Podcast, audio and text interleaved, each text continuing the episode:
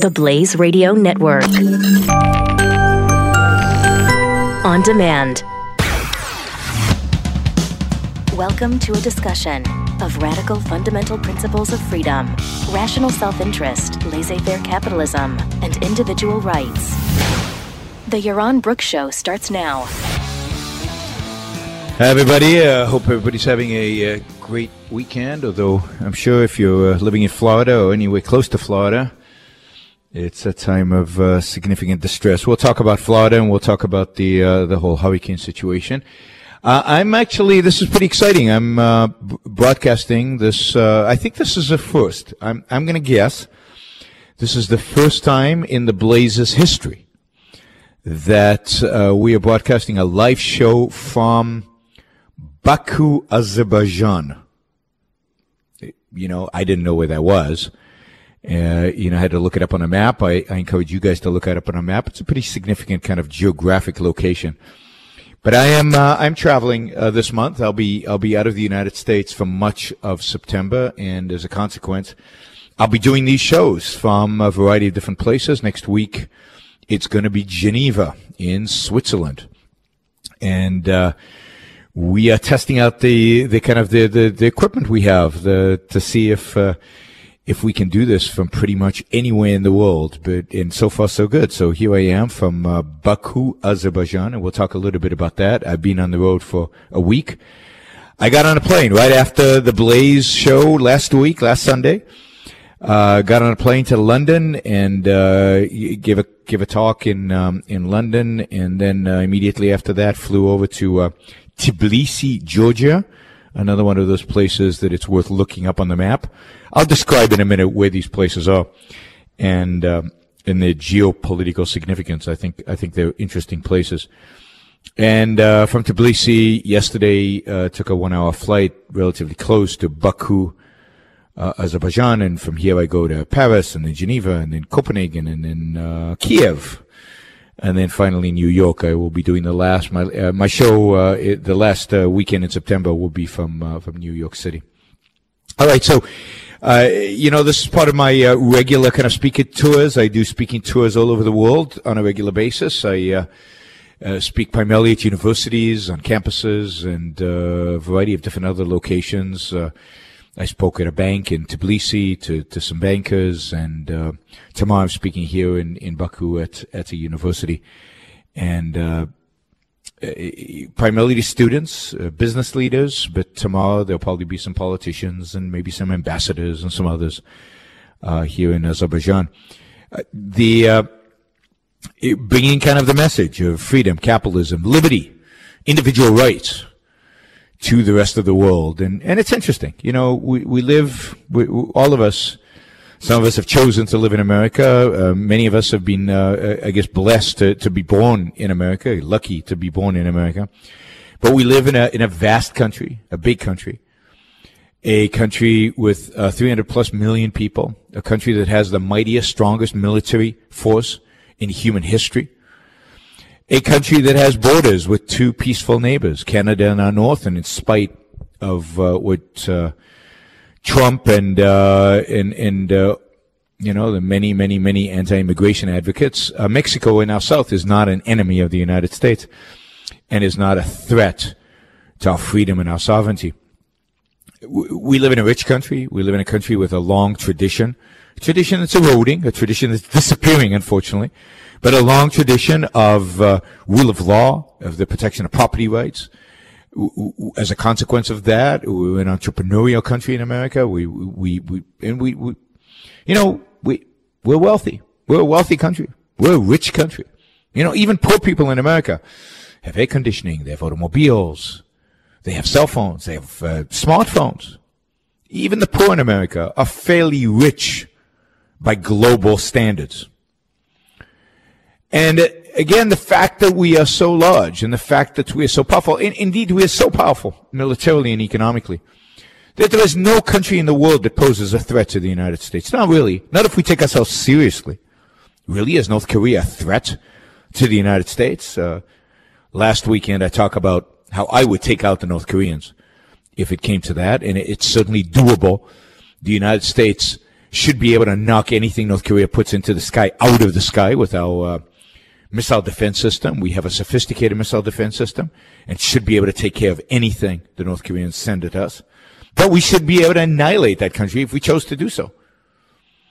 We have the mightiest military force in human history. We are the richest country, in, in the richest country of size the world has ever seen. Far richer than any country around there. I mean, people talk about China as a threat to the United States. It's a joke. The per capita GDP of China is a fraction of that of the United States. We are, as individuals, really, again, eh, you know, with exception of some oil-rich, tiny little countries that are insignificant on the map, we are in the United States, the richest country in the world. Now, I believe, unfortunately, as I've talked about on the shows and it will continue to talk, I believe we are in decline. I believe we are being betrayed by our intellectuals, by our politicians, by our media. I believe that the principles that made us great are in decline, that we're forgetting what they are and we're abandoning them and ignoring them. But again, we are today. And when you, tr- uh, what we are, we're, we're the richest, most powerful nation on the planet. And when you travel the world, you see that. When you travel the world, you, you get a real sense of that. Um, you know, Georgia and Azerbaijan are small countries, uh, maybe the size of Maine, the whole country. Uh, Georgia is tiny population wise, has 3 million people. Azerbaijan has about 10 million people. Georgia is, is, uh, both Azerbaijan and Georgia were part of the Soviet Union. Literally the Soviet Union, not just satellite countries like Eastern, uh, East Germany or Poland, but they were countries, if you will, or, or, or, you know, Soviet Union was a pretend federation, pretend I say, federation of countries, and they were they were part of the Soviet Union. They they were ruled by communists, not from World War II like Eastern Europe, but from World War One, from from the Soviet Revolution, uh, from 1918, 1919.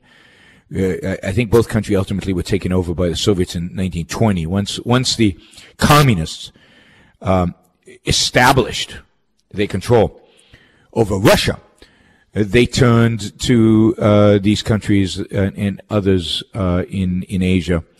Uh, these two countries are still in Europe, considered Europe. They're re- literally on the border between Europe and Asia, between the Black Sea and the Caspian Sea. Uh, they are the connecting tissue between Europe and Asia. They are what separate Russia and Persia or Iran, Russia and Iran and Turkey, the three kind of powers in this part of the world, all much bigger, much, much more powerful than either Georgia or Azerbaijan. Uh, these are countries that became, were forced to become, forced to become communist in 1920, lived under communism for 70 years.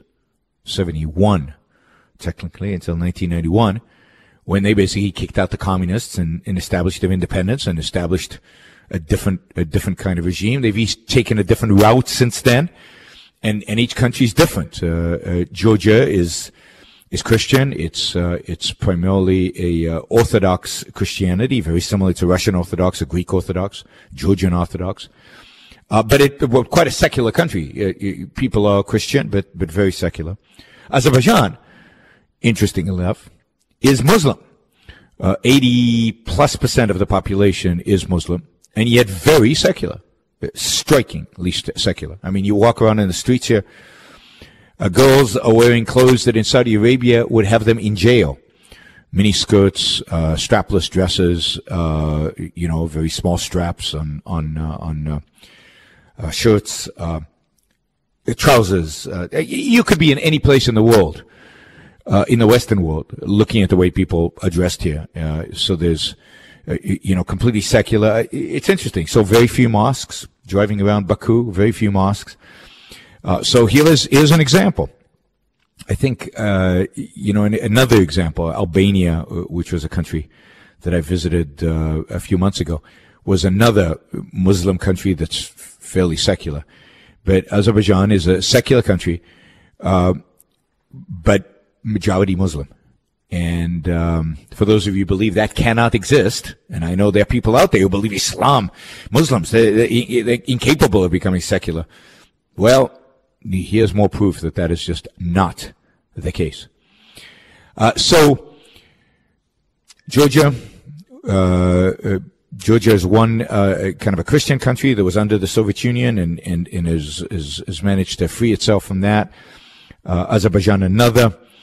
And uh, we're gonna after the break, we're gonna talk more about these two countries, the similarities, the differences, why they're important geopolitically, and the kind of challenges they face. Tiny little countries in a neighborhood of very big, formerly empires, very big, powerful, relatively powerful countries in the middle of an ideological war. Com, you know, communists, well, not communists anymore, but, but authoritarians, Putin, Russian authoritarianism to the north, Iranian Islamism, Shiite Islamism, Shiite Islamism in the south.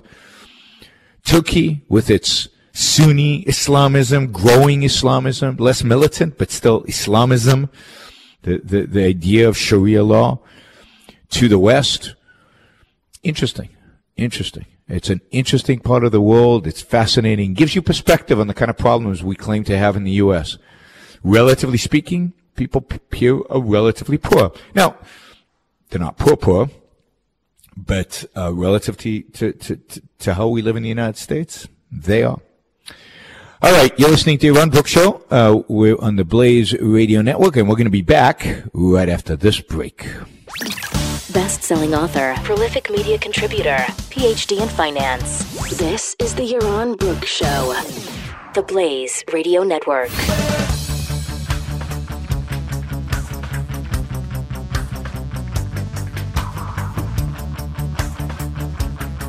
On this edition of Courageous Capitalists, we take a look back at the extraordinary life of J.P. Morgan. This edition is brought to you by our friends at dentalplans.com. During the late 1800s and early 1900s, J.P. Morgan was a renowned business mind who was involved with as many as 42 major corporations. His process of taking over troubled businesses to reorganize them became known as Morganization Morgan reorganized business structures and management in order to return them to profitability. His reputation as a banker and financier also helped bring interest from investors to the businesses that he took over. What was the effect of Morgan's expertise on American society? In a word, outstanding.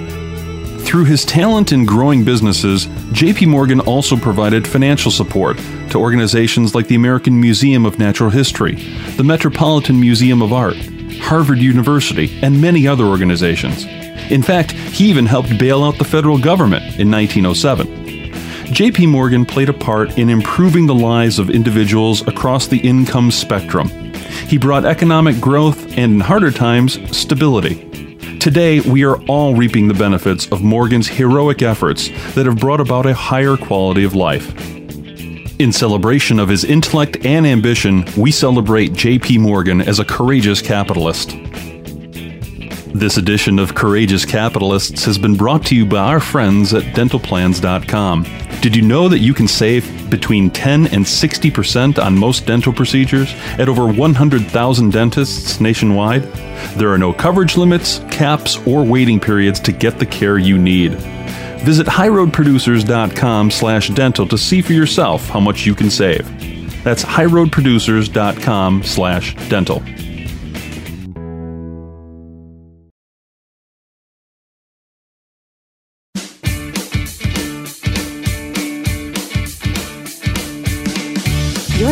To The Yaron Brook Show on the Blaze Radio Network. All right, and today we're doing something uh, never been done, never been tried before on the Blaze, and that is broadcasting from the other side of the planet. We are here from uh, Baku, Azerbaijan, uh, and uh, uh, I'm excited about the opportunity to do the show while I travel, while I uh, try to bring the principles of teach the principles of liberty, of freedom, the principles of the founding fathers of America all over the world to uh, students uh, all over all over the planet. So, uh, as I was describing, uh, Georgia and Azerbaijan sit just north of Persia, uh, just north of Iran, and uh, south of of Russia. they were under Soviet occupation. They were part of the Soviet Union. They were they were run by communists communist commissars uh, from uh, from 1920 until 1991, 92, when they, uh, you know, shrugged off the, the communist occupation and uh, established their own independent countries. Uh, let's start with Georgia. Georgia is an interesting case. Georgia's uh, the, the, the the Christian among the two countries.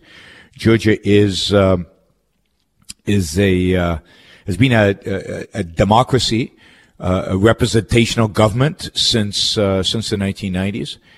It has uh, struggled economically. But what is amazing about Georgia and what's interesting about Georgia is from from the very beginning or early on in uh, in its independent history, it was uh, the people who rose to power, the people who rose to the top politically, were, were believers in free markets, were admirers of the founding fathers, were admirers of America, and they instituted a lot of very very positive regu- uh, regulations, or if you will, lack of regulations. They they dismantled the central planning of the state.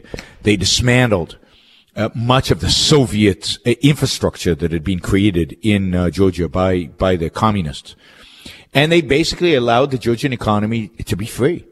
Uh, labor laws were eliminated, regulations on what you could grow and how much you could charge, and and, and all of that w- w- disappeared fairly quickly. And as a consequence, uh, Georgia did quite well. And and uh, given that it's uh, it's a poor country, it's a country that had lived under communism for for you know generations, and therefore had been really destroyed, destroyed spiritually, destroyed materially.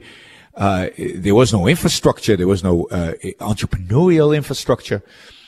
They had no wealth. They they really had uh, nothing. And they have managed to, to build a, a, legitimate economy and, and, and to, to grow in their own personal wealth and, and to, to have a entrepreneurial, an entrepreneurial, you know, now, uh, I would call it tradition, but entrepreneurial uh, energy around the, around the place. It's still uh, relatively poor and it's, it still struggles and it doesn't have any natural resources. It's, it's a beautiful country. I, I did a tour of the wine, district. They have they have a wine industry. Uh, they have many universities, a well-educated uh, population. The universities are relatively unregulated. You don't get the kind of how should I say it nonsense, complete garbage that some universities in the United States teach. Um, uh, you know, the kind of leftist. Uh, you know, it's hard to believe, but communism fell a long time ago, and yet the same leftist ideas, disguised as something different, are still being taught at our universities. Uh, Georgia has healthy universities. They have private universities. The best university in, in Georgia is a private university. And, you know, people are, people are generally uh, ambitious and positive and, and pushing forward. Now, unfortunately, the generation that came right after communism was a generation that understood free markets and tried to implement free market uh, ideas. But whether because of the interference of uh, Russia in the elections and Russia dabbles everywhere, Russia's Russia agents are everywhere. I mean, it's it's pretty amazing. And this is not some conspiracy theory. This is the reality in this part of the world. Russia has been involved in the politics of this part of the world for 200 and something years, and they're not going to stop tomorrow. Suddenly, Putin is not going to stop tomorrow. He's an authoritarian. I mean, Putin said that probably the greatest tragedy of the 20th century was the dismantling of the Soviet Union. Think about that. We're talking about the 20th century, Nazis, World War II, World War One. That was pretty horrific. But no, for Putin, the greatest tragedy of the 20th century was the dismantling of the Soviet Union, which means the fact that he lost control over places like Georgia and Azerbaijan and, and other places in Central Asia like Turkmenistan and Kazakhstan. I know places you've probably, again, never heard of. But to Putin, they're really important. And, and maybe most importantly, Ukraine, which was uh, part of the Soviet Union. Uh, not a, not a separate country, but part of the Soviet Union, really from the 19, from the 19 teens or the 1920s. And, uh, so Russian dabbling, or whether it's because, you know, capitalism doesn't stick. We'll talk about why that is, but capitalism doesn't stick. We, we, we it fades away. The intellectuals don't respect freedom. They don't respect liberty. They don't respect economic freedom and economic liberty. And as a consequence, it's never really talked at the universities. And as a consequence, voters voted out of existence very quickly. Very quickly. So Georgia has been moving away from free markets. Tragedy. Tragedy, tragedy. A poor country that could have become rich is moving away from free markets. Free markets, by the way, make poor countries rich. That's what makes countries rich. Are free markets, which allow individual entrepreneurship, individual initiative, individual decision making to guide the market. That's, that's what dictates the market. That's what, that's where you get real success. All right. By the way, if you have any, any questions or, or questions on where these places are, why anybody should care, um, or if you have experience, maybe you've been to Azerbaijan or to Georgia, or maybe maybe your ancestors are from there. There are a lot of Georgian Americans and a lot of Az- Azer uh, Americans, Azerbaijani Americans. Uh, give us a call, 888-900-3393, 888-900-3393. If, if you have questions, comments, suggestions, stories, uh, or would just like to participate in the show today. Uh, so, uh, Georgia is an interesting place. Uh, constantly fearing intervention by Russia, constantly fearing intervention by Turkey. A little less concerned about Iran, but Iran is always a presence in this part of the world with its radical Islamism, its fanaticism, uh, and and and the, always the potential for terrorism. So uh, here's this little country between these three relative giants, afraid. Um, and again, it gives you a little bit of appreciation for how good we have it in the United States of America, how, how relatively easy and how relatively good our life is. All right. You're listening to the Yaron Brook Show. This is the Blaze Radio Network, and we're going to be back after this break.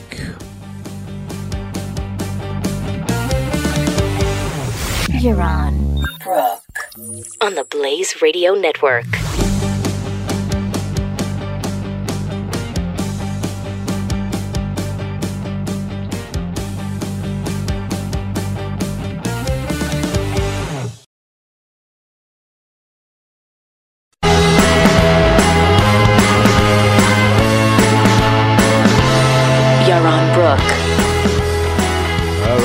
Broadcasting today live from Baku, Azerbaijan. And uh, you can call in if you have uh, any comments, suggestions, uh, uh questions. 888-900-3393. Uh, 888-900-3393. And, uh, you know, it's, it's late over here, you know, in, in the East Coast, uh, what's the time now on the East Coast? Uh, it's what two thirty, something like that. Over here, it's already it's already ten thirty at night. So um, you know, give me a call. Uh, help me stay awake while uh, while we do this late night show, late night version of the Yaron Brook Show. All right. Um, so uh, as I said, uh, uh, Georgia was uh, had free market uh, free markets at its heart, at its core, and, and really is, is is succeeded because of that, and has done quite well uh, because of that, and yet still struggles because uh, governments move away from those principles. they can't hold on to it to buy votes. They give away goodies. They give away you know all kinds of welfare benefits. they, in order to I don't know, I guess as politicians to make money, they become corrupt and, and they sell favors, call those regulations or controls or, or tax favors or tax loopholes. And all of that constitutes the, all the favors that politicians grant, uh, uh, various businesses and so on. And that all adds up. It adds up to corruption. It adds up to regulations. It adds up to a tax system Although Georgia taxes are the envy, should be the envy of America, they have phenomenal taxes. 10% flat tax on all income, 0% corporate income tax, which by the way, is the only rational, from an economic perspective, the only rational corporate tax rate, there should be zero.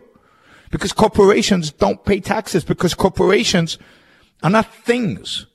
Corporations are legal entities. Corporations are owned by people.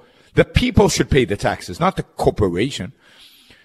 And corporations indeed don't pay taxes. Every single research paper that's looked at who pays corporate taxes finds that corporate taxes are paid by consumers because products prices go up and by workers wages go down. If with a zero corporate tax, wages would go up, prices in the economy would go down. Pretty cool. And yet I only know of two countries in the world that have a zero corporate tax. Both countries are doing fairly well given how small and how poor and how surrounded by enemies they are. And that is Georgia. Georgia, not the state, the country. Look it up on a map. Georgia and um, Estonia. There's another one.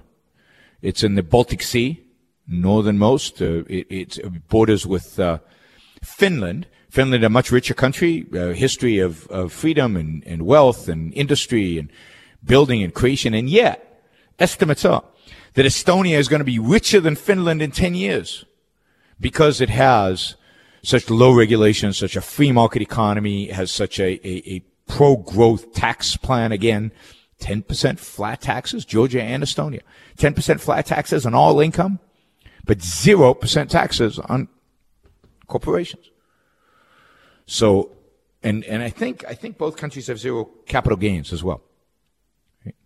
That is a tax plan. Republicans, are you listening? You want a real tax plan? You want something that will really get the U.S. economy going?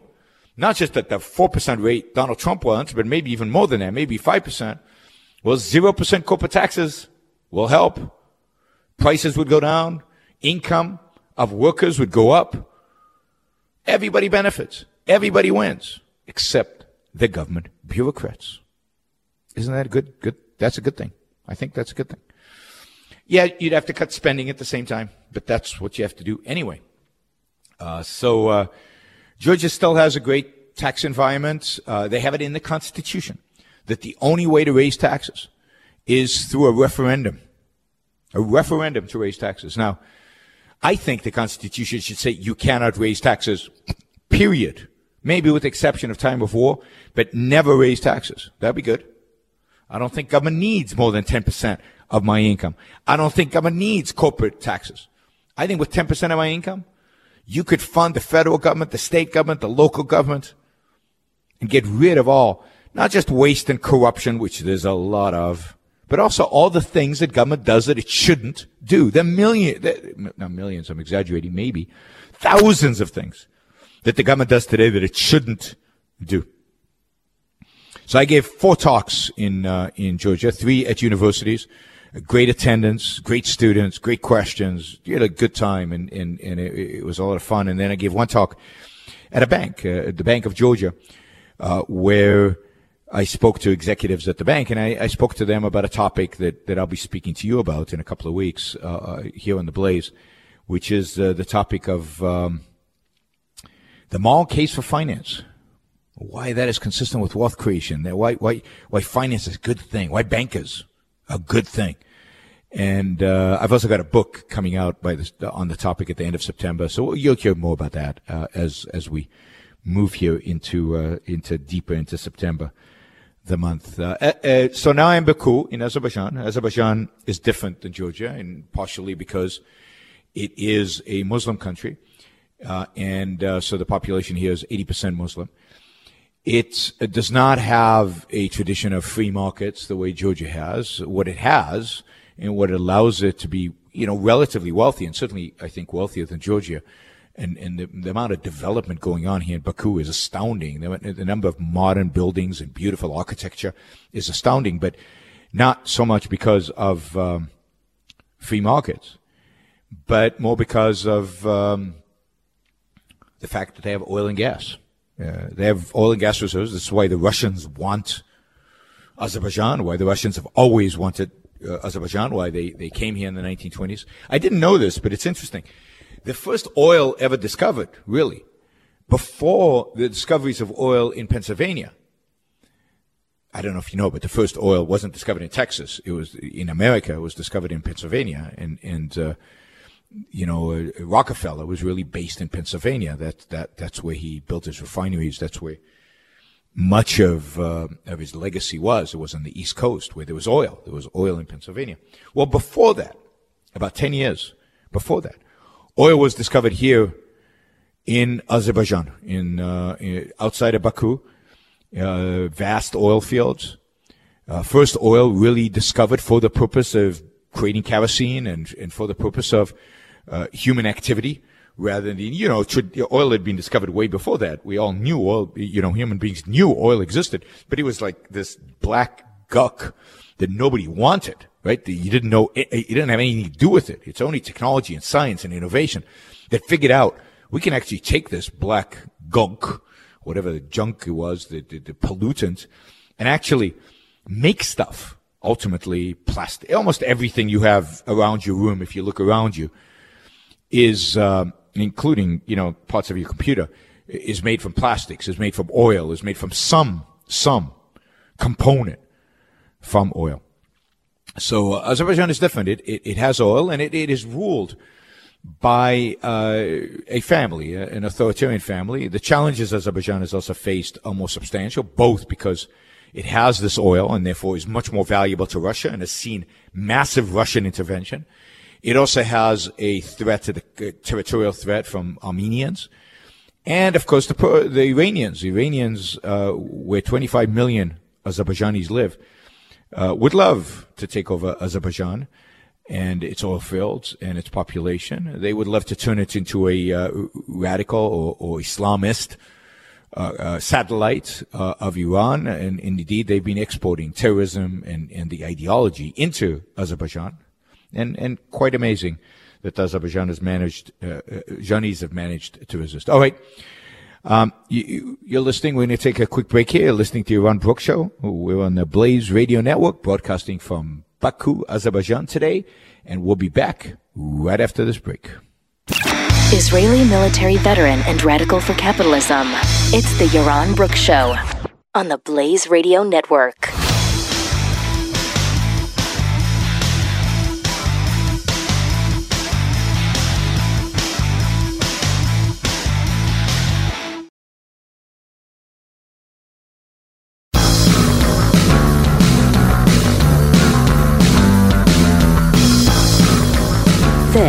Is the Yaron Brook Show.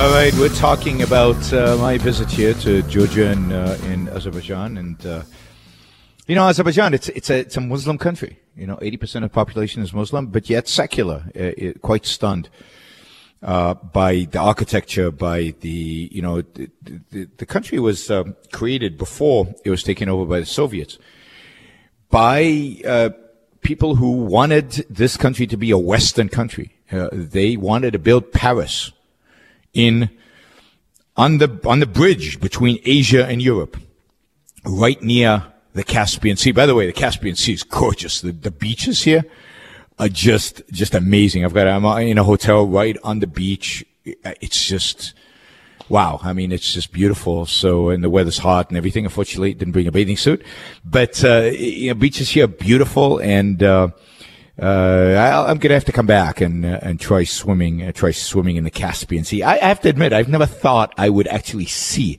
the Caspian Sea. I think it's the largest. I think I think this is true. I think it's the largest, uh, in a sense, lake. It's it's completely surrounded by land. It, it, it is not connected. It's not connected to an ocean. So it basically, technically, is a lake, but it's the largest in the world, and uh, it, it, it's pretty beautiful here. So, uh, Muslim country, very secular. For those of you who think that Islam or, or Muslims are incompa- in, is incompatible with secularity or secularism, it's just not true. Here's an example, um, and. Uh, and yet forces apply to it. Iran, which I think is the number one enemy of the United States in the world today, Iran is constantly trying to radicalize the Shia. Shia is one branch of Islam. Shia and Sunni is the other. It continuously trying to radicalize the Shia population, uh, which is most of the Muslims here in uh, Azerbaijan. Uh, you know, and the, and the, authorities here who are authoritarian. Uh, they are not uh, liberal democracies. They, they, there's no uh, you know, there's an authoritarian, there's a family who rules here. Very much like China, I think, in, in many regards. You can say pretty much anything as long as you don't criticize them. Um, the state-owned enterprises, uh, too many.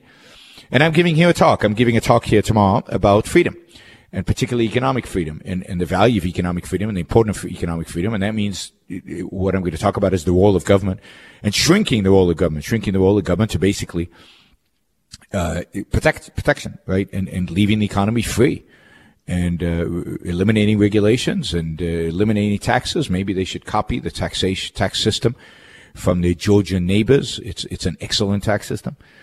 And, uh, you know, I think this place could boom. I mean, I just look at, at, at what they've already built, you know, granted because of the oil money.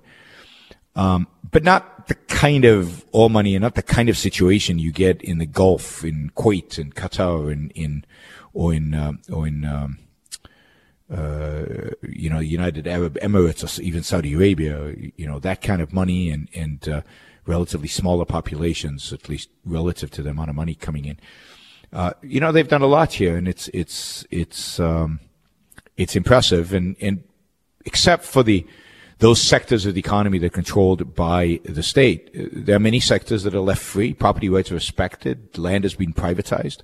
Much of the land has been privatized, and uh, so there's a lot. Azerbaijan has a lot going for it. I'm gonna try to encourage it to go all the way. You know, to to to be a true free market, to get rich not based on resources. Because it, I don't know how, how, familiar you are with this idea of re, the resource curse.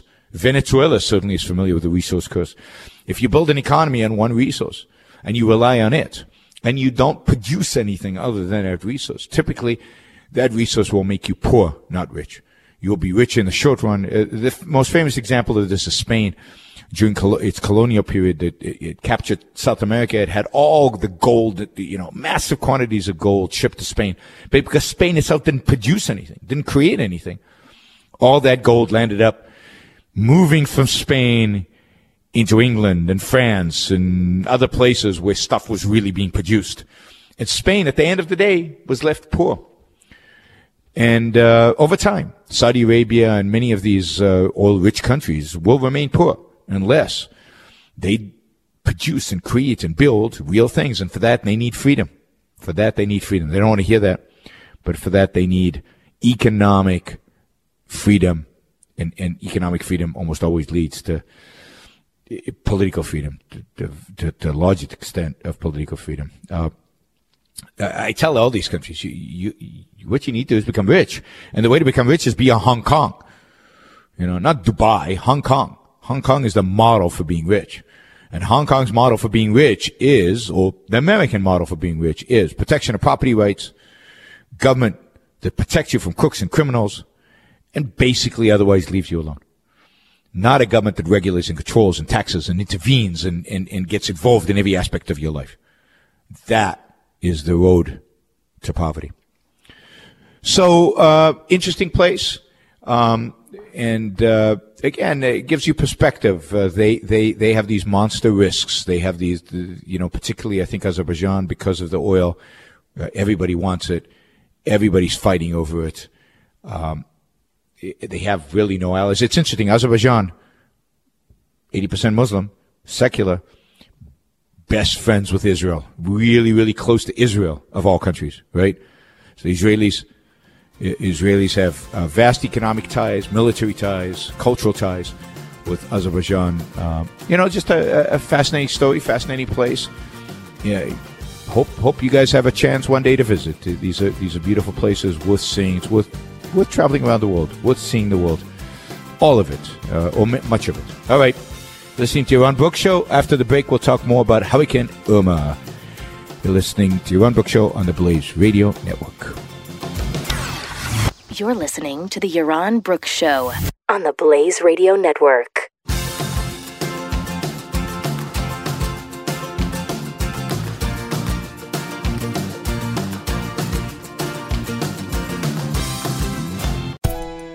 Now, a moment to recognize an organization that is building the road to a free society.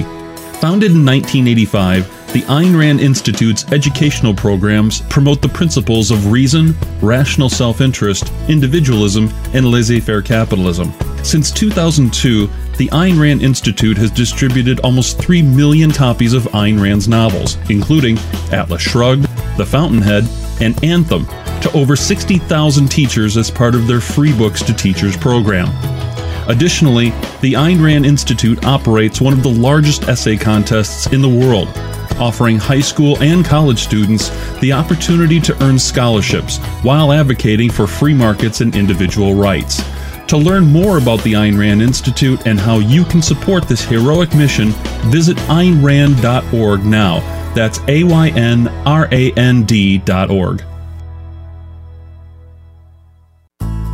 Ocean House is the perfect place to come relax and take time to recharge. The staff was friendly and very accommodating. I loved this place and highly recommend if you're looking to unplug and take time off from life's busyness. Thanks, Terry. Terry is one of hundreds of highly satisfied reviews we've received from Ocean House guests. In fact, Ocean House is one of the top rated hotels in the Keys, according to TripAdvisor.com. Looking for a private place to celebrate an anniversary? Or maybe you are looking for a luxurious romantic getaway with your partner? Then you need to treat yourself to a private island oasis at Ocean House. And call 888 981 1980 to receive one night free when you book a one night stay at Ocean House. So go ahead, make plans now to stay with us at Ocean House by visiting oceanhousefloridakeys.com or call us toll free at 888 981 9180 to get a free extra night when you book one night with us. We look forward to seeing you at Ocean House soon. Welcome to a discussion of radical fundamental principles of freedom, rational self interest, laissez faire capitalism, and individual rights. The Yaron Brooks Show starts now. All right, thanks for joining me for hour number two as I broadcast from uh, Baku, Azerbaijan. And uh, this is great. Great that. Uh, that the blaze makes it possible for uh, for for as I travel around the world, as I go to different places, uh, you will get to hear my experiences in all these different places. All right. Uh, I want to talk about Irma, uh, the hurricane uh, that is, as we speak, I think, start uh, pounding Florida, and you know, creating immense damage over there. And, and I think that unfortunately, the worst is yet to come as as the storm heads north and and hits the Tampa Tampa St. Petersburg area, and uh, and you know who knows where it goes from there exactly, and, and what kind of damage it causes. It, it seems like the the most uh, dangerous part of this is the uh, is the surge, is the water surge, as as water levels rise. It's it's interesting uh, when you read about Florida and and how uh, how low Florida is and how few high points there are. That it doesn't take much sea rise to cover a, a vast amount of, of Florida's land. So uh, hopefully it doesn't happen. Hopefully the hurricane weakens. Hopefully, you know, by the time you're listening to this show on a podcast or something, things turned out to be a lot less dangerous than what everybody is assessing them to be right now. Uh, I, I, think the fact that it didn't go through Miami itself and didn't hit directly onto Miami Beach and uh, didn't hit directly into uh, into downtown Miami is is probably a good thing and and uh, is going to result in in a lot less damage. But the Tampa area is very very vulnerable to an earthquake like Irma because it is so low lying. It is uh, it is very vulnerable to those uh, rising uh, sea levels. you know, the, the, this uh, this hurricane has, has become, in a sense, uh, this hurricane and of course the previous hurricane that hit Houston just two weeks ago uh, uh, opportunities for kind of two groups to really uh, get all excited. And, and, and, and one is uh, the people claiming, oh my God, the world is going to end because of global warming. See, see, we told you so. Look what's happening. All these monster storms and, and a consequence of, of global warming and climate change and all of that. I mean, maybe I doubt it, but there's no evidence of that. There's no evidence of that. Zero. And the, the Earth has been warming for a while now, and yet, it, for 12 years, we have not been hit by a hurricane of category three strength or stronger. The United States hasn't. So what do you make of that? Uh, you know, I don't know what you make of that. And then two in one year, okay. Maybe there'll be another one. I don't know. But given that we haven't had one in 12 years, you'd, you'd probably expect some, some heavy concentration. I, by the way, I'm surprised the global warming guys and the climate change guys aren't taking credit for the uh, for the earthquake, the tragic earthquake in Mexico, the 8.1, massive, massive earthquake. Luckily, off the shore of Mexico, so in the ocean, no big tsunami, which was uh, a relief, and not, you know, a lot of people lost their lives, but nowhere near what could have happened if it had happened on shore. But I'm surprised they're not they're not claiming that's a consequence of climate change. But look, if you don't, if you go through a period of 12 years without a major hurricane, you're going to get some. They're going to happen. Even since 1970, the United States, again, uh, not counting the last Irma and, and Harvey and, and, you know, two weeks ago, uh, since 1970, the U.S. has only had four hurricanes of category four or five. So actually, since 1970, we've only had four or five of these, uh, really strong, uh, four, four hurricanes, sorry, category four or five. But in the previous 50 years, so 47 years, so 1970 to 19, to 2017 is 47 years. In the previous 47 years, we had 14 such hurricanes. So we're in a massive lull. Massive lull, right? During President Obama's period, we had only 0.5 hurricanes per year. That's the lowest any president has seen since 1990. Eight presidents dealt with more than one, than more than two a year, more than two a year, right? Uh, so it, uh, it, that hasn't happened. It happened to George W. Bush, but it, it, hasn't happened since Lyndon Johnson. So we haven't had that many hurricanes in the last 50 years, which is shocking. So would you be surprised if in the next 50 years we had more hurricanes? No, it wouldn't be. But I bet you that every single one of them is going to be blamed on climate change, on warming seas. So, you know, just, just take that with a grain of salt. To, you know, don't take seriously anytime, every time these people claim these things. You, you've got to look at long-term trends. It's, it's not just about what happens in the moment. It's not just about what happens right now. Uh, you can't assess whether hurricanes are getting worse or getting, not getting worse based on a couple of years. You have to look at history. You have to look at it's it's you know hundred years or so, whatever whatever whatever it is. But you can't just assess this uh, uh, just because two big hurricanes hit. Um, but that's what the environmentalists are going to demand from us. That's going to be what they want from us. So uh, resist, resist, resist, resist that temptation. And, and you can also say the big ones are coming. Uh, you know, bigger ones are coming. Uh, you know, in Florida, sticks out there into into the, you know, the Caribbean, and and uh, it sticks out there towards the Atlantic, and it's just it's just on the path, and it's likely to keep getting hit, and people should think about that. Yeah, you should consider that when moving to Florida. And by the way, insurance rates should reflect that. And, and that's interesting, right? Because if hurricanes are going to get worse and if they're going to be more hurricanes and, and the statistics would say the answer is yes to both of those. And uh, the climate change people would say yes to both of those. So we agree on that. Then insurance rates should be skyrocketing in, in Florida. And, and, and, uh, and they, they should keep going up. And, you know, for, for as long as this, as long as we don't have a lot and, and this is the problem. The problem is that's what they should be doing. And one of the reasons they're not, not anywhere near what kind of the market would dictate, is because of government guarantees. It's because the government stands behind the insurance policies. It's because the state of Florida is reinsuring, in a sense, buying the insurance from the insurance companies. And, you know, it's like the mortgages that the bank sold and then, uh, sold to Freddie and Fannie, to the government in a sense that got repackaged and then sold to other people, and then on and on and on, that to a large extent, to some extent, created the financial crisis. Uh, it's very similar. When the government is buying your exposure, your liabilities, at a cheap price, it distorts the market. It makes the insurance policies too cheap so that they don't reflect the real risk and as a consequence, people are given a false signal.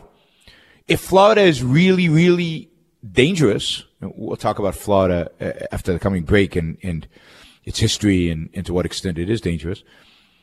You're getting a false signal. Markets are beautiful, uh, truly beautiful, in that they really give you, prices give you signals about how, for example, insurance markets give you signals about how dangerous something is if it's really, really expensive to buy insurance in a particular location, let's say flood insurance on the coast of Florida, that probably means that it's susceptible to floods. So you would think people would think twice about building there, but they don't because the insurance, particularly flood insurance, is subsidized. Or, in some ways, even worse, they think, eh, what the hell? Even if I don't have insurance, government's going to bail me out. FEMA is going to write to the rescue. And indeed, the federal government just approved $15.5 billion to basically write checks to people who didn't insure themselves so they can rebuild. So you're rewarding people's lack of planning. You're rewarding people for building in risky areas. You're rewarding people for doing things that don't make any sense.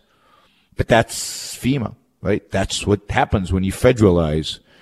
That's what happens when you give government control over a program that should be left to the private sector. Insurance.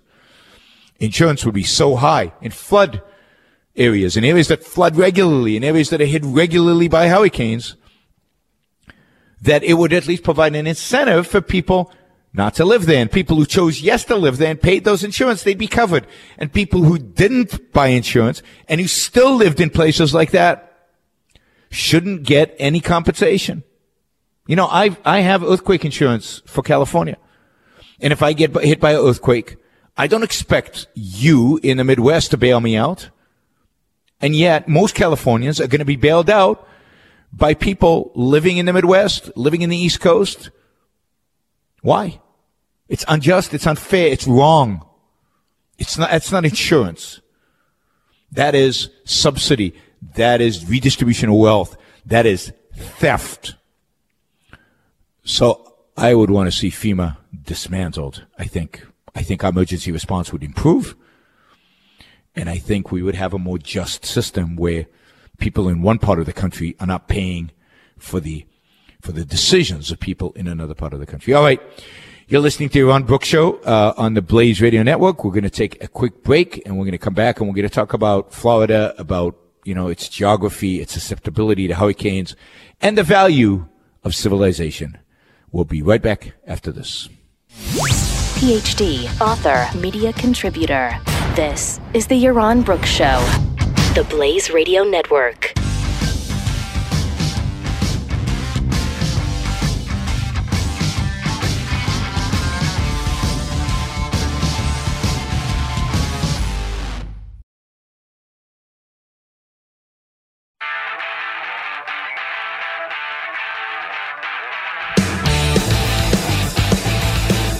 This is the Yaron Brook Show.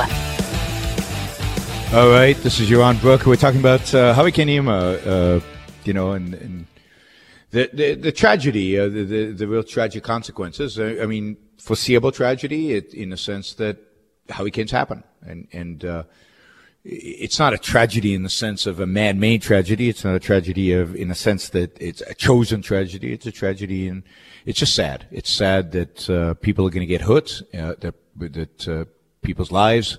Some people are going to die expectedly, and, and, and a lot of a lot of property is probably going to be damaged. I thought I thought this was an interesting opportunity to talk about Florida because I mean, really think about Florida. Florida is this amazing achievement. Florida is a, a massive achievement of human ingenuity. It's a massive achievement of civilization. Uh, a hundred years ago, or maybe a little bit more, but but you know, even in the 19th century, very few people lived in Florida. Florida was a place that was filled with swamps. It was filled with mosquitoes, alligators, crocodiles. You know, the environmentalist dream place, the place they would love all of us to live in. Actually, they don't want us to live anywhere. They don't want us to live. I'm talking about the intellectuals, right? So, so it was it was a mosquito infested, and and this is the only place on the planet that I can that I, as far as I know, where both alligators and crocodiles live in the same place. I, I didn't know that. I, am I'm reading this from an article. Um, in um, in the 19th century, uh, uh, uh, a Seminole, I guess, an American Indian uh, war, no, a, a, war veteran, a war veteran, not a not an American Indian, called it, quote, by far the poorest and most miserable region I ever beheld. This place was awful right? It was not livable, particularly South Florida, where, where it was just swamps, swamps. They call them Everglades today, right? All, kinds of nice names. To, to, uh, you know, you'd think a bunch of soft, cuddly animals lived there. But uh, but no, th- this is harsh, harsh territory. This is not place fit really for human life and human civilization. And yet, and yet, the swamps were dried. They were drained. Uh, canals were built. Uh, uh, all kinds of you know water was pumped, and and it, swamps were drained, and it, it became much safer, even in terms of mosquitoes and crocodiles and alligators, for humans to live. Islands were built, literally, islands were built. You know, uh, and millions of people, millions of people have moved to Florida. And it's beautiful. I mean, you go to Miami, it's beautiful. And what a lifestyle they have. It's, it's hot all year round. It's warm. Warm. Sometimes it's hot. It's quite humid. You know, you have to like that. But uh, gorgeous views, amazing development, beautiful development. Uh, you know, the wealth is astounding. Florida is, you know, this uh, one of the one of the smart states that has zero uh, state income tax, and as a consequence, encouraged a lot of a lot of uh, retired people go there. A lot of businesses go there. It's a it's a thriving place. It's a successful place. The, the the beautiful condo buildings all along Miami Beach, all along Miami, the hotels. The it's just an exciting place. It's become people call Miami the capital of Latin America because Many people who live in Latin America also own homes. So the, the wealthy who live in Latin America also own homes in Miami. Uh, it's become a hub for, for tourists and, and for people to, to visit and, and, but most of all, for people to do business between Latin America and the United States. It's, it's a, it's a, it's a relatively rich place. Uh, six million people, six million people live on the coast of South Florida from Miami-Dade County up to Palms, Palm Beach County. Um, and, uh, you know, the west coast of, of Florida, it's some of the densest, one of the dense, densest populated counties in the country and fast growing. You know, uh, uh, Tampa Bay is the fastest growing metro area in the state and I guess the fourth fastest in the nation. Uh, I'm, I'm getting a lot of this stuff from, uh, from, uh, actually a, a CNN article, a CNN article that's I'm, I'm spinning this positively. CNN spins all this negatively because they view development, they view civilization, they view fast growing as all bad things. Oh my God, there's a state that doesn't charge income tax. That's awful. You know, a, a statist CNN. But it's interesting data. It's interesting information.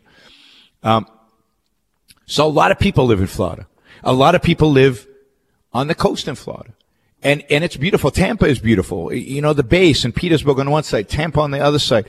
The developments. I, I've I've I've hung out with friends over there, gone to restaurants over there. The waterfront and you know, on the on the bay in Tampa Bay is just gorgeous, and uh, you know, it's some of the most it's some of the most beautiful real estate there and along the west coast and up the east coast of Florida.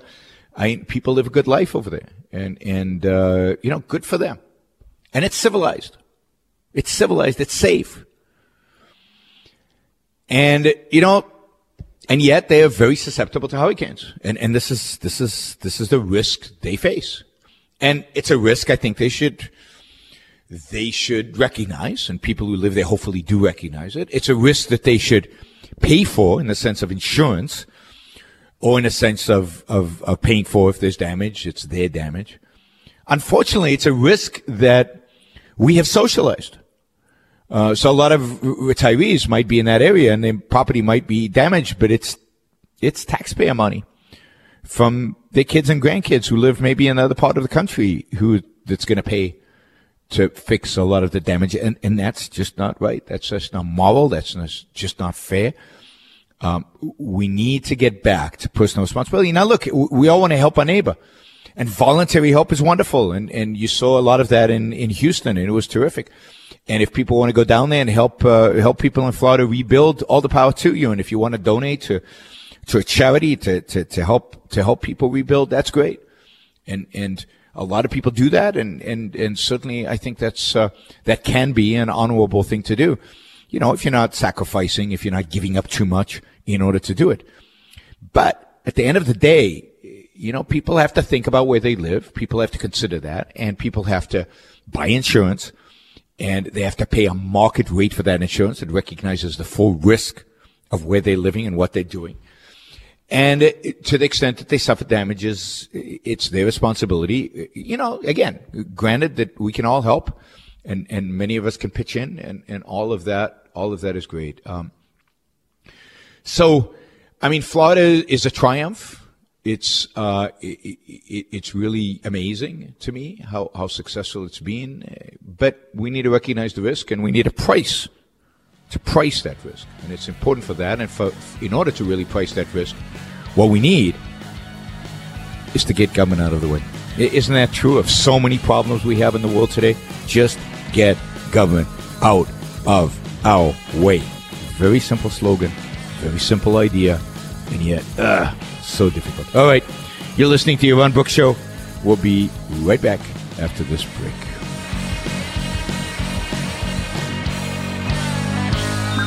You won't hear traditional political views here. This is the Yaron Brook Show on the Blaze Radio Network.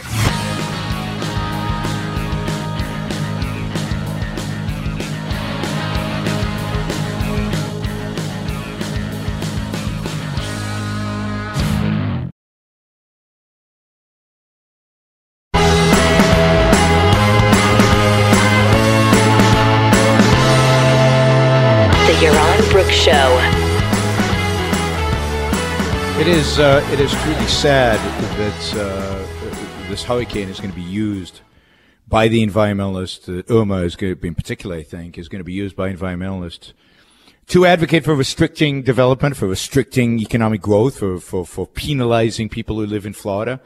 Instead of letting market prices let people take the kind of risks that they want to take and are willing to are willing to bear the cost of, which is what a free market would do, which is what if government got out of the uh, disaster relief business would happen if they let insurance actually work. And if, if, we stopped, in a sense, if we stopped redistributing wealth towards disaster areas artificially and we let just charity work and we let insurance work and we let personal responsibility work, environmentalists instead are going to use this opportunity to say, see, we have to restrict, we have to restrict building, we have to restrict, uh, uh, you know, what, where people can live, how they live. Instead of letting the market work, instead of letting individuals make decisions for themselves based on cost and benefit to them, we will get top down decision making from a bunch of environmentalists who are convinced that the seas are going to rise and we're all going to drown. Now, it's not that they really care about human beings. Environmentalists, as a movement, they don't care about human beings. It's not that they're trying to save lives. I'd have some sympathy, very little, but still some sympathy for them if they were. But that's not their goal. The fundamental goal is to stop development, to stop progress, to stop technology, to stop innovation, to limit human flourishing. That's the fundamental goal of these environmentalists. Don't, don't let them confuse you into thinking that they really care because they don't when they see uh, storms like this, they, they, they, they relish the opportunity now to lecture us on how people shouldn't be living in Florida and people shouldn't live by the coast and people should, where should they live? Shouldn't live in California because we've got earthquakes. You know, and, and, and, uh, and, and we shouldn't live in, let us make those decisions. But, and this is where, you know, we don't do this. Let us make those decisions based on a true cost benefit analysis based truly on an evaluation of the risks. This article in, in uh, on CNN.com, uh, you know, is just geared towards this idea that oh, we shouldn't be living in these places. It's awful what we've done to Florida. I view Florida as this massive, massive achievement. It's fantastic that civilization has been brought to this desolate place of swamps and mosquitoes and alligators, and that human beings can live there and live there well and live there beautifully and live there, live a comfortable, really successful life. And yet the environmentalists, you know, what are they saying? You know, the, the bottom line is, the end of the article says, Mother Nature is boss. Maybe it's time we pay attention to her. And I say no. I say Mother Nature is not boss. I say we are the boss. We as individuals, we human beings, we are the boss. We shape nature to fit us. Instead of worrying about, you know, where people should live and where they shouldn't live, A, let them pay the right, the real price. B, Let's think about technologies that save us. Let's think about technologies that maybe dissipate storms. Let's think about technologies that maybe, you know, move storms away from population centers. Let's think about if, if, if, if the oceans are rising, if the environmentalists are right and the globe is warming and the oceans are rising, then what do we, how do we protect ourselves? How do we build seawalls? How do we raise the land? We, we, we dry the swamps. We create artificial islands. Suddenly we can find ways to raise the land, raise, you know, just raise it above sea level, higher. So right now, you know, much of uh, uh, much of Florida is is kind of below six feet above sea level. So if, if there's a six feet sea surge, Florida is going to be underwater. But let's raise Florida if we have to. I mean, why is that so ridiculous? Why is that so unimaginable? Let's build buildings that are higher up, taking into account the fact, the idea that, that, that there will be more floods, that there are going to be more hurricanes. It's just going to be more hurricanes because of the odds, the statistics. But why is the answer always stop? I say no, don't stop. We got a problem. Let's solve it. Let's move ahead. Progress, innovation, construction, development. Let people move to where they want to move as long as they bear the cost. But if there's a problem, if things are warming, you know, buy, you know, let's develop more nuclear power plants so we can afford more air conditioning. Or let's put something in the atmosphere that cools things down. Or let's develop some technology that moves storms away from us or whatever that, whatever it is. Let's not give up on human life. Let's not give up on human progress. Let's not give up on civilization and flourishing and happiness and success as human beings who shape the environment to fit their own needs. I mean, everything we do as humans, everything we do as humans is about changing the environment to fit our lives. Our homes are built from stone and from materials from our environment. We carve out mountains in order to build our homes. We mine for steel in order to build our homes. Our automobiles, everything everything requires us to go into the environment, chop down trees, dig into the mountains, dig into the earth, scoop up the sand to turn it into silicone to use for computer chips. Dig up that oil so we can use in our cars, so we can turn it into plastic, so we can power the world. That's how we survive as human beings. That's how we live at every level, at every stage of human existence. We have changed our environment to fit our needs. Otherwise, we die. We go out of existence as a species. So the solution to so-called environmental problems is not to stop. Stopping is death. The solution to so-called environmental problems is more technology, more progress, more growth, more wealth. We want to get richer. We want to produce more energy. So that when I say let's raise Florida a few more feet above sea level, people say, oh, okay, let's figure out how to do that. But see, my, my whole approach, whole approach to, to, to pretty much discussing anything is what is good for human beings? What is good for human beings being successful at being human beings? What is good for human beings to be happy, to be prosperous, and at the end of the day, politically, what's good for human beings is freedom. Economically, what's good for human beings is freedom. And what, what allows us to, to flourish and be successful is to use our minds, is to figure stuff out, is, is to innovate, is to be entrepreneurial. And the entrepreneurs and the businessmen and the innovators and the engineers and the scientists, they're the real heroes of the world in which we live. They make it possible for those skyscrapers in Miami and, and Tampa not to fall down in spite of the unbelievable winds. It makes it possible for as much as damage as there is going to be in Florida, for it to be a fraction of the kind of damage there would be if we didn't have technology, if we didn't have innovation, if we didn't have great engineering products, if we didn't have great minds working to build and to create, to make us safe, to shape our environment in ways that is that are consistent with human flourishing, human happiness, human ability. All right, you're listening to Yaron Brook Show, broadcasting, as I've said many times in the show, from Baku, Azerbaijan. Uh, the wonders of technology again, the, just the wonders of innovation. All right, uh, we're going to be back after this break. This is the Yaron Brook Show, the Blaze Radio Network.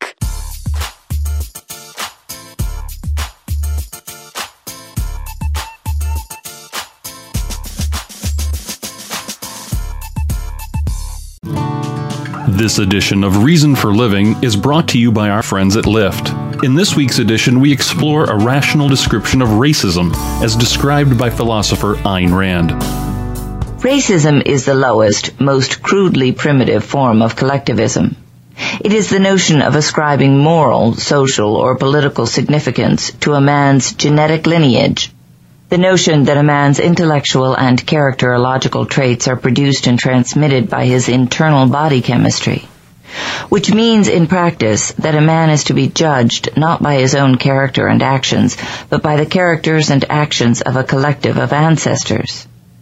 Racism claims that the content of a man's mind, not his cognitive apparatus, but its content, is inherited that a man's convictions, values, and character are determined before he is born by physical factors beyond his control. This is the caveman's version of the doctrine of innate ideas, or of inherited knowledge, which has been thoroughly refuted by philosophy and science. Racism is a doctrine of, by, and for brutes. It is a barnyard or stock farm version of collectivism, appropriate to a mentality that differentiates between various breeds of animals, but not between animals and men. Reason for Living has been brought to you by our friends at Lyft. With Lyft, not only can you get a ride whenever you need one, you can now earn extra money whenever you need to. If you're retired, you can make your golden years shine brighter by joining Lyft's friendly community today. For a limited time, you can earn a $250 bonus in addition to whatever cash and tips you make on the road. For details, visit highroadproducers.com slash drive. That's highroadproducers.com slash drive.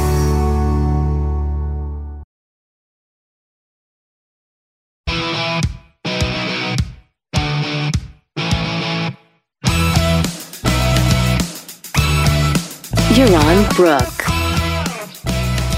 All right, it's um, it's actually getting close to midnight here. It's about ten minutes to midnight in uh, Baku, Azerbaijan, and I'm getting ready to to go to bed. it's been a long day, and I've got a big lecture tomorrow at the uh, at the university at the local university here, where I'm going to talk about freedom and and uh, economic freedom and economic liberty and and the morality of capitalism, the morality of capitalism. That's uh, that's a message the whole world needs to hear, and I'm I'm proud and happy to have the opportunity to deliver it to many people around the world, including um, uh, the last few days in, in Georgia, in uh, Tbilisi, and now in uh, in Baku, Azerbaijan, and then later in the week in uh, Paris and Geneva and Copenhagen and Kiev, and later in the year lots of other places. All right. Um, you know, one great example of that, uh, what I talked about about developing in Florida, I think was Linda mentioned it on uh, in uh, in on Twitter here. Uh, is Disney? You know, Disney uh, came to Florida and, and saw immense potential in Orlando. But remember what he saw in Orlando. Orlando was swamps. There was nothing there. There was nothing. There was no infrastructure. There was a town, Orlando. You know, it wasn't that big. And uh, you know, he saw that he, he could buy this land for relatively cheap because it was it was garbage land. It was it was bad land. It was it was it was swamp. Nobody wanted it, and he did. He bought it. He dried it. He filled it up, and he built one of the great entertainment centers of the entire world. The world loves Disneyland. Don't we all love Disneyland? It's about human happiness, human flourishing, human entertainment, human enjoyment. Today, would the environmentalists let him build Disneyland? No. No. You can't dry swamps today. They're not swamps. They're Everglades or they're, uh, uh, what do you call it? Something water or whatever. Right? Wetlands, wetlands. That's what they are. Wetlands. And they're incredibly environmentally valuable. And it's much more important to preserve the local mosquito than it is to entertain human beings God forbid we should, we should hurt the mosquitoes or whatever else lives in the swamp. And we don't want to entertain those spoiled children. And think about what Disney did. Not only did he build Disneyland, but think about what everything happened around him. Uh, Universal was built and all the other entertainment parks. I mean, you go to, to Disney World, to Orlando now, and there are a million things to do. A whole industry has arisen there to entertain human beings. How beautiful is that? How wondrous is that? That we have the wealth, we have the time, we have the resources, and we have the brilliance, or at least Disney had the brilliance, to figure out how to entertain us and to create a whole industry to entertain us and to, to, to make our lives happy and, and, and, and joyous and, and just, just more fun. I love people who make my life more fun. And Disney certainly did that. He did that for me. He did that for my kids.